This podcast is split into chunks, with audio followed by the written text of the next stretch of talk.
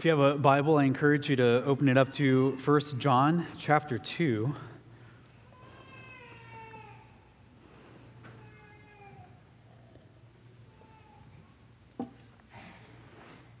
First John chapter 2 beginning in verse 28. We'll be reading through chapter 3 verse 10.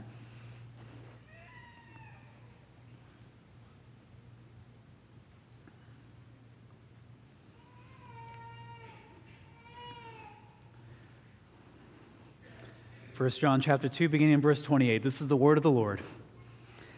And now, little children, abide in him, so that when he appears, we may have confidence and not shrink from him in shame at his coming. If you know that he is righteous, you may be sure that everyone who practices righteousness has been born of him. See what kind of love the Father has given to us, that we should be called children of God. And so we are. The reason why the world does not know us is that it did not know him. Beloved, we are God's children now, and what we will be has not yet appeared. But we know that when he appears, we shall be like him, because we shall see him as he is. And everyone who thus hopes in him purifies himself as he is pure. Everyone who makes a practice of sinning also practices lawlessness.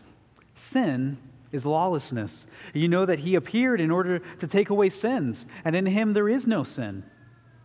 No one who abides in him keeps on sinning. No one who keeps on sinning has either seen him or known him.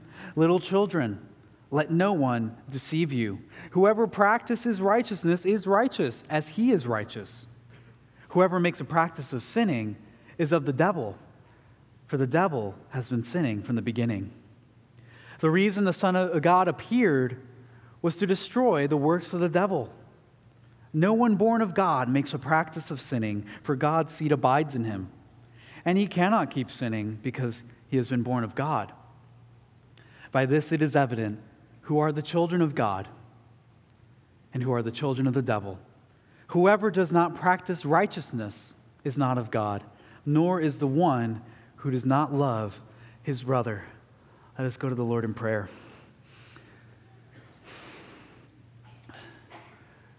Oh, great God, we thank you for your word. Your word is truth. And we ask now that your spirit may illuminate to us the importance of this passage, for we need it. Your people need it. We need to be convicted where necessary. We need to be encouraged where necessary. Those outside of your fold need it. Because in this passage, we find eternal life. Indeed, as we find in every page of the scriptures, we see the Lord Jesus Christ in this passage. And we ask that by your Spirit, he may be made known, that he may be proclaimed that he may be believed in and, re- and rejoiced in. For it is in him that we find life. It is in him that we find sonship. It is in him that we are forgiven and given a new life. It's in Christ's name that we pray. Amen. If we were to go around town asking individuals from all sorts of backgrounds, Tell me about your father. What might we hear from them? There might be some who share uh, various stories, meaningful moments with them, uh, life changing experiences, conversations that impacted their lives. Others might share heartbreaking stories about when their father left. They might share about uh, his temper that impacted their family in a powerful way. There are also some who would respond, What father? I've never had one. Given the hardships, the pain that is often associated with fatherhood today, it, it's worth asking if, if our firsthand or secondhand experiences of poor fatherhood has shaped the way that we have thought about our Heavenly Father. How do we relate to Him? We, we know Jesus is loving, but but can we say the same thing about the Father? our Heavenly Father? Or, or is He just looming over us, waiting for us to fall so that He can then flip the switch? Or can we say, The Father loves me, this I know, for the Bible tells me so? We can. We can say that. And, and this truth comes to realization in our passage this evening. Though John is writing to a church in crisis, he, he wants to assure these first century believers that they truly belong to Jesus. They are accepted by the Father, and they should then live as children of God. And we'll look at this, we'll look at this using three points this evening. First, who we are.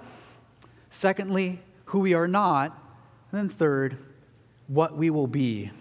We begin with our first point. To help us consider who we are, John provides a command. We find this in verse 28. And now, little children, abide in him.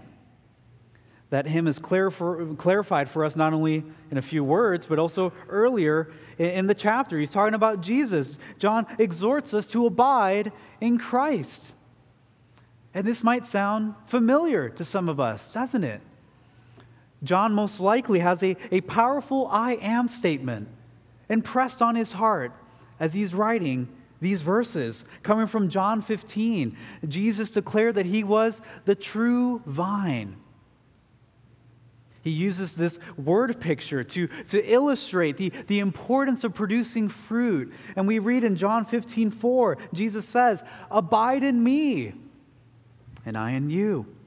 As the branch cannot bear fruit by itself unless it abides in the vine, neither can you unless you abide in me.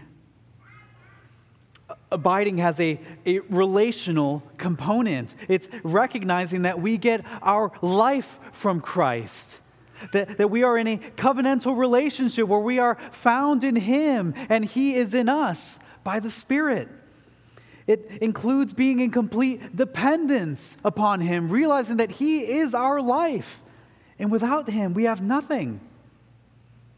Abiding in Christ is not just sticking with Him because He gives us what we want. No, we remain in Him. We live in Him because we love Him. So, why does John tell us to abide in Christ? He gives us two reasons later on in, in verse 28. One, uh, that we may have confidence. And secondly, that we may not be ashamed. And these two reasons are, are tied closely together because they're forward facing. John is looking to a future day when Christ returns, when he appears. Perhaps this appearance brought uncertainty in the hearts of first century believers Maybe this appearance brings some uncertainty in your life. What was once hidden in shadows will be revealed by the glorious light of Jesus Christ. And yet, for those who abide in Christ, who live in Him, who remain in Him, who share a hand of fellowship with Him, there is not fear, but a newfound confidence in His appearance. Why? Because we shall stand before the judgment throne and not wonder about our destiny. We won't be put to shame by Christ, but we will actually be received into his arms as his people. This is not due to our goodness or our righteousness, but because of Christ's goodness, his righteousness. Abiding in Christ gives us hope for the future, but also for today as well. Because uh, abiding in Christ is not merely a mental exercise. It's not just assenting to particular truths, though truths they are. Verse 29 tells us that who you abide in will express itself in what you think, in what you say, and in what you do. So, verse 29 says, if, if you know that he is righteous, you may be sure that everyone who practices righteousness has been born of him. How do we know someone is abiding in Christ? They are practicing righteousness. Just as Christ is one who practices righteousness and is himself righteous, so the, those who are united to him, the branches of the vine, will produce that fruit that the vine is meant to produce. They will do what is right. Paul speaks of this in Galatians. What counts is faith working itself out through love. Because sin is not in the vine, verse 5 of chapter 3, the branches themselves do not continue in sin. They pursue that which is right, that which is just, that which is loving. And we'll look at what John means by this later on. But looking at our passage this evening, we, we see two sons and we see two fathers. The father of those who abide in the Son and who practice righteousness is God the Father. And just to emphasize that point, John writes in verse 10 By this it is evident who are children of God and who are children of the devil. Whoever does not practice righteousness is not of God, nor is the one who does not love his brother. He states it by way of negation, by saying what it is not. And John says something like this several times throughout our passage. And it's worth saying. It's simply not true that all humans are children of God. He is certainly our creator. We are certainly made in his image, but only some know him as Father. John is clear that our status as believers who are found in Christ, who are living in him, is that of children. Who are we? we are children of God. And one way we know this is by our actions.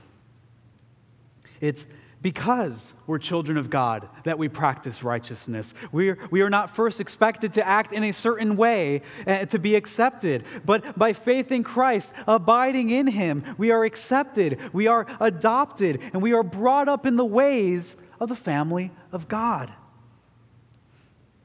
And yet, we still struggle. Some of us read about abiding in Christ, practicing righteousness, and, and we don't recognize ourselves, do we? It feels as though we're in a spiritual no man's land. So, what now? What is keeping us from living in the fullness of joy that is found in being children of God? It's our experience, isn't it? Which brings us to our second point who we are not. In verse 7, John gives us another command Little children, let no one deceive you. John speaks of, of two forms of deception in this letter it, it's doctrinal and it's ethical. Doctrinally, some ex members of the church denied that Jesus is the Christ, the Son of God who took on flesh. It's a serious issue. It strikes at the heart of our faith. But if we're honest, falling prey to theological heresy is not typically our temptation. We're Orthodox Presbyterians, it's, it's in the name. But quite to the contrary of the, the well known joke, OPC does not stand for only perfect church. We do have weaknesses and a prominent one, a prominent temptation for individuals in our circles has to do with our conduct, namely our lack of love.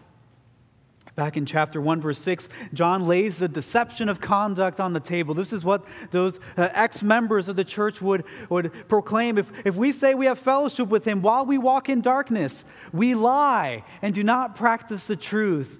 Those deceivers were saying, well, what we think and what we believe, there's not necessarily a connection there. You can live how you'd like. And this is a deception at the top of John's mind right now, not practicing the truth, but practicing sin. And looking at verse 10, this includes not loving our brothers and sisters. And we know this is a big deal for John because he mentioned it a chapter earlier, in chapter 2. We can't be deceived about this, friends. if we reflect on how we communicate with one another, with other brothers and sisters, what might we find? What might be said of our interactions with fellow Christians? Text messages, phone calls, online interactions, speaking with each other face to face. We can often resort to name calling, mischaracterizations, and other actions that show a lack of love to our brother, to our sister. Oftentimes, we justify it in defense of the truth. Well, I'm in the right. I got to stand my ground. But that's actually a disservice to the truth. The truth ought to be presented in a spirit of gentleness and love. And this is just one specific example that John gives, but John also speaks broadly about this dilemma that we're in. in. In verses 4 through 6, everyone who makes a practice of sinning also practices lawlessness. Sin is lawlessness. You know that he appeared in order to take away sins, and in him there is no sin. No one who abides in him keeps on sinning. No one who keeps on sinning has either seen him or known him. And this is a warning for us. Do not be deceived. Do not think that walking in darkness is okay if you call yourself a child of God. To believe that we can call ourselves children and yet not care about how we treat one another.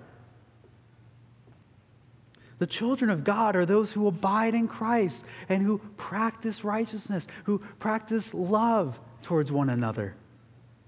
The other children in our text, they practice sin, they practice lawlessness. That is not who we are, right? At this point, the passage seems to put us in a difficult place, at least on the surface. We know that well known passage in, in 1 John that states if we say we have no sin, we, we deceive ourselves and the truth is not in us.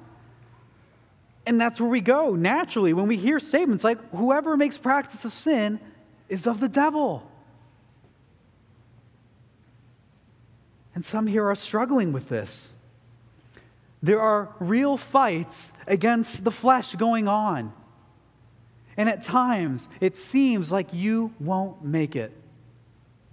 You try to take inventory, but when you look for fruit at that particular moment, it looks like you're more a child of the devil and a child of God. One pastor says we, we might not walk in sin, but we do fall into it. And we fall into it often. And that hard question might arise in your head. It's one too hard to even utter out loud. Is God the Father really my Father? Well, recalling our points this evening, I, I have shown my cards. We didn't start with who we want to be and with who we really are. No, we, we began with who we are. Now we're considering who we are not. John is not trying to strip us of our assurance here. He wants us to hold on to it, to rejoice in it as those who are in Christ. And so, what is he doing here? Well, John is not just talking about anyone who sins at all. The children of God do sin, but there's a difference between the children of God and the children of the devil.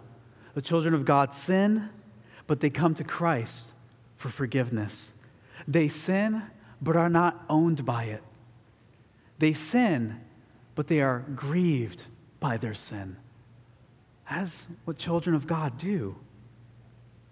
The children of the devil, well, sinfulness is their identity. They characteristically practice sin. Sin is not something that they stumble upon, but it is something that they've been reared up in. In fact, their father has taught them to do this from early on. This is not referring to believers, but to those outside the fold. One reason we know this is because of the word that John accompanies with sin. It's not just sin, but it is what? It is lawlessness. That's a heavy word, lawlessness. Jesus uses this word in reference to those who will receive end time judgment. The lawless will receive that judgment. The Greek translation of the Psalms uses this word lawlessness 16 times, and it is always in reference not to God's people, but to God's enemies. Lawlessness is never used to describe God's children. Those who practice sin and lawlessness are not children of God, but children of the devil. Brothers and sisters, we are not children of the devil. We are children of God who are surrounded by the love of a heavenly Father, even when we stumble, even in our low points, we are surrounded by love. But some of us might think that this is simply too good to be true. Well, the, the good news is, is that there is still more to come. That brings us to our third and final point what we will be. We might grant the point okay, those who abide in Christ and who practice righteousness are, are children of God. But there's still some reservation. Hasn't he grown impatient by now? After years, seasons of messing up, some of us with particular besetting sins we've been fighting against, hasn't he grown tired? And as parents, some of us might be able to uh, think of a moment where you try to be patient, but your children just push you one too many times, and what happens? You blow up, you shout, you get angry. Are we just waiting for that moment where the Father is patient, but just up to a certain point, and then he will blow up on us. Well, let's look together. Let's look together in our text, the very first word, uh, verse of chapter 3. And there is a command here in the first word See. Open your eyes. To what? what kind of love the Father has given to us. The word what kind is used elsewhere in, in the New Testament to, uh, to, to speak of something grand, something beyond comprehension. The stones of the Jerusalem temple. John is calling to, uh, to our attention now the grandness, the love of God without compare. If you've ever had a road trip, there might come times where you see something stunning, and what do you do to the, the kids in the back? You say, Look, look over here, look at this sight. And well, you're, you're going 70 miles an hour, and they missed, missed it in just a moment. And they're sad about it. They're bummed. They wanted to see that beautiful sight that you were speaking of, but they won't. They won't see it again. Well, this sight, the sight that John calls us to is not one that will fade in a moment. It is here to stay. And so, what is that sight? See what kind of love the Father has given us. That, that we should be called children of God. And so we are. This is a, a, beautiful sight that will not fade away. You will not miss it, not even the children in the back seat. And this commandment is exactly what we need in moments of spiritual distress. When we feel caught in the middle, see good fruit on one side, we see bad fruit on the other side, and we, we don't know what to do.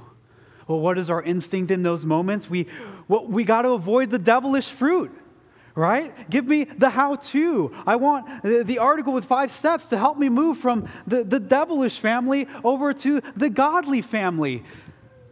I want to be loved by my Heavenly Father. I want to be accepted by my Father. We can be tempted to, to think that all we have to do is just work harder, to, to try more. The, the infamous Bob Newhart sketch may come to mind. Just stop it. And then we will receive that love and affection, that acceptance that we so crave. But that's not how children of God live. The gospel is a message that cares about our conduct, that cares about what we do, but it turns it on its head by saying, It is finished. Now offer up your life as a living sacrifice. This is a declaration that there is nothing you can do to make yourself more a child of God than you already are.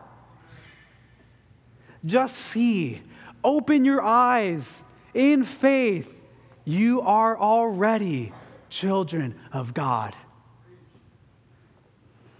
And how did this declaration come to be? How, how can we be called children of God when we still sin? Well, that's a good question. Verses 5 and verses 8 give us our answer. Verse 5, you, you know that he appeared in order to take away sins. And then the second half of verse 8, the reason the Son of God appeared was to destroy the works of the devil. And so, what we have here in our text is a double hope, a double portion. We heard earlier about the hope that we have in Jesus' second coming. Here, we are given hope in his first coming. As Hebrew, Hebrews 2, verse 14 states, He himself likewise partook of the same things, that through death he might destroy the one who has power of death, that is, the devil. And in Christ's very appearance, what do we have but a demonstration outwardly in flesh and blood a demonstration of the Father's love for you and for me. John tells us in chapter 4 in this is love. And we have a lot of folks in our culture that love to talk about what love is. They want to celebrate love of a particular kind. Well, this verse gives us a way to flip the script on them. You talk of this love, well, and this is love. Not that we loved God, but that he loved us and gave his son as a propitiation for our sins. The Father gave his son over to death for sinners like you, sinners like me, so that he may turn away his wrath and shower us in grace.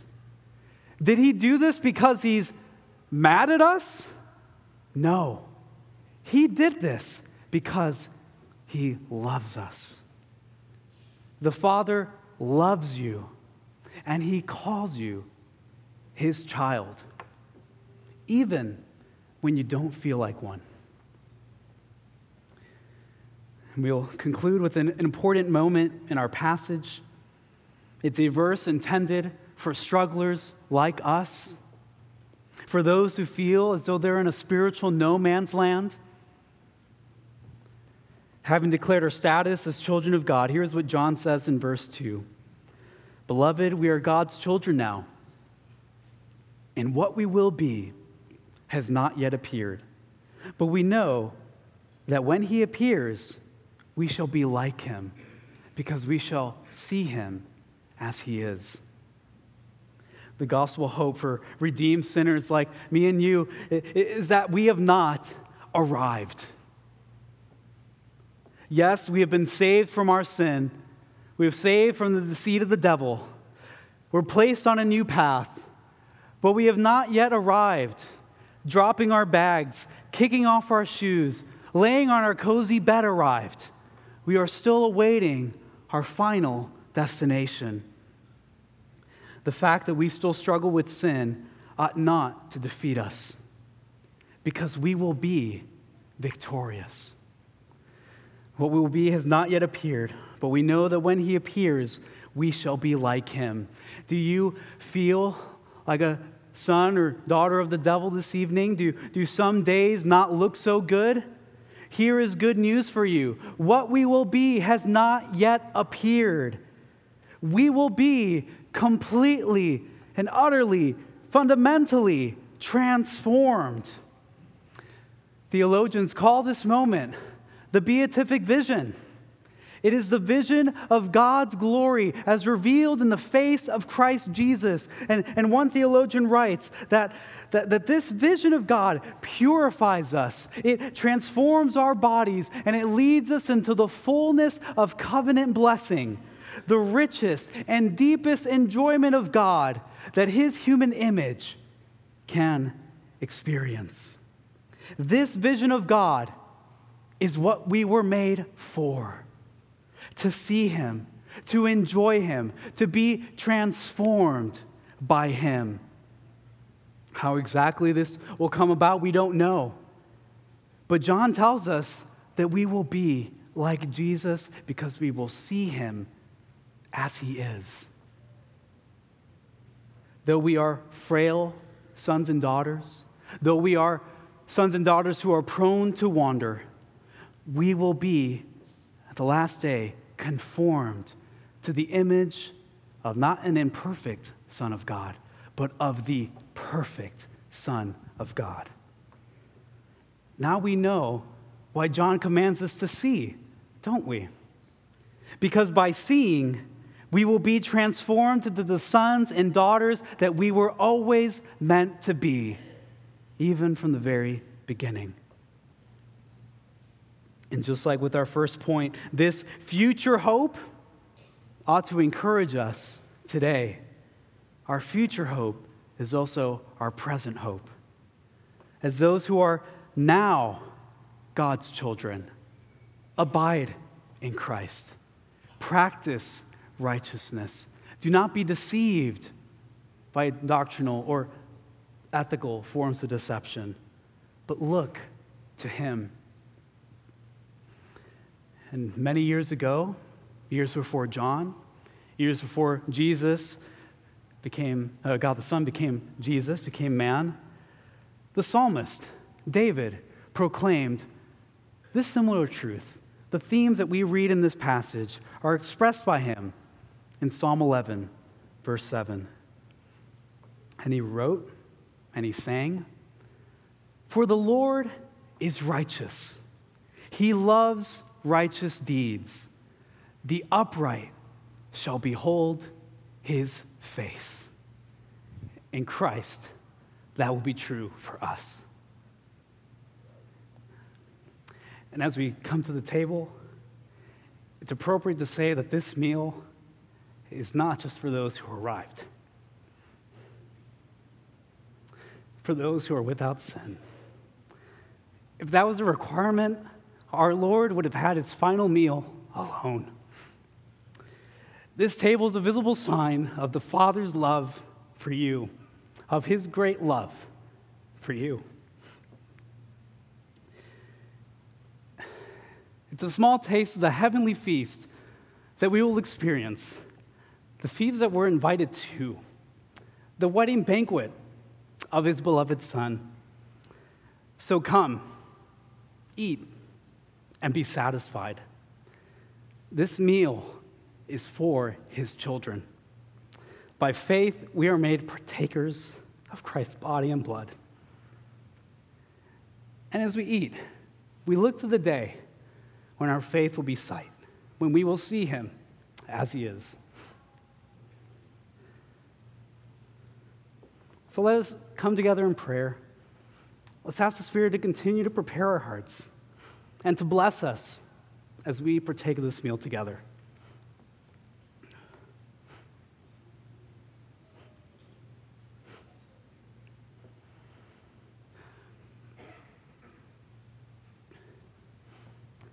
Heavenly Father, we thank you.